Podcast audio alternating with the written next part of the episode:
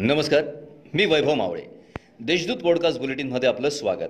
आज मंगळवार एकवीस जून दोन हजार बावीस. ऐकूयात जळगाव जिल्ह्याच्या ठळक घडामोडी. समोरून येणारे दुचाकीस्वार अचानक ट्रॉलाच्या चाकाखाली आल्याने मागे बसलेल्या नाना नथू माळी यांचा चिरडून मृत्यू झालाय.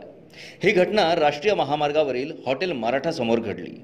दुचाकी स्वाराला वाचवताना मात्र चालकाचे ट्रॉलावरील नियंत्रण सुटल्याने ट्रॉलाच्या मागचा भाग केबिनपासून तुटून तो रस्त्याच्या कडेला असलेल्या चारीत पडून पलटी झाला.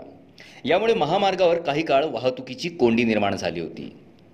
महानगरपालिकेच्या अनेक प्रलंबित प्रश्नांसाठी महानगरपालिका आयुक्त डॉक्टर विद्या गायकवाड यांनी नगरविकास विभागाच्या प्रधान सचिव सोनिया सेठी यांची सोमवारी भेट घेऊन चर्चा केली. दरम्यान व्यापारी गाळे आकृतीबंद विशेष लेखा परीक्षणाचे प्रलंबित प्रश्न मार्गी लावण्याची आयुक्तांनी विनंती केली. यावर प्रधान सचिवांनी सकारात्मकता दर्शवली आहे. भुसावळ तालुक्यातील वेल्हाळेसह जाडगाव मनारखेडा परिसरातील दीपनगर प्रकल्पातील राखेच्या पाईपलाईनचे चोकप काढल्यानंतर ठेकेदाराकडून राख जागीच पडू दिली जाते. यामुळे राख तलावात जाऊन पाणी दूषित होते.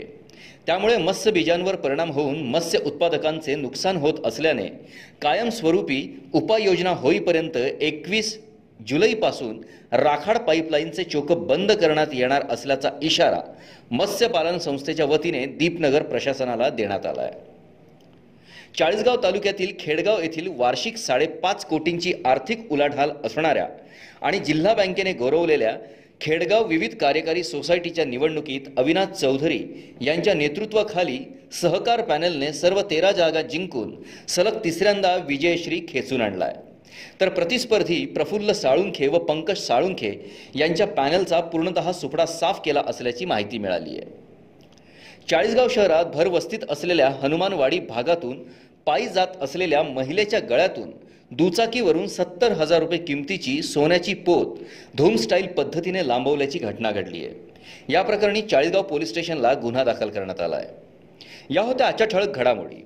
याबरोबरच वेळ झाली येथेच थांबण्याची. भेटूया पुढील पॉडकास्ट बुलेटिन प्रसारणात. तोपर्यंत संक्षिप्त बातम्या आणि ताज्या घडामोडींसाठी देशदूत डॉट कॉम या संकेतस्थळाला भेट द्या. धन्यवाद.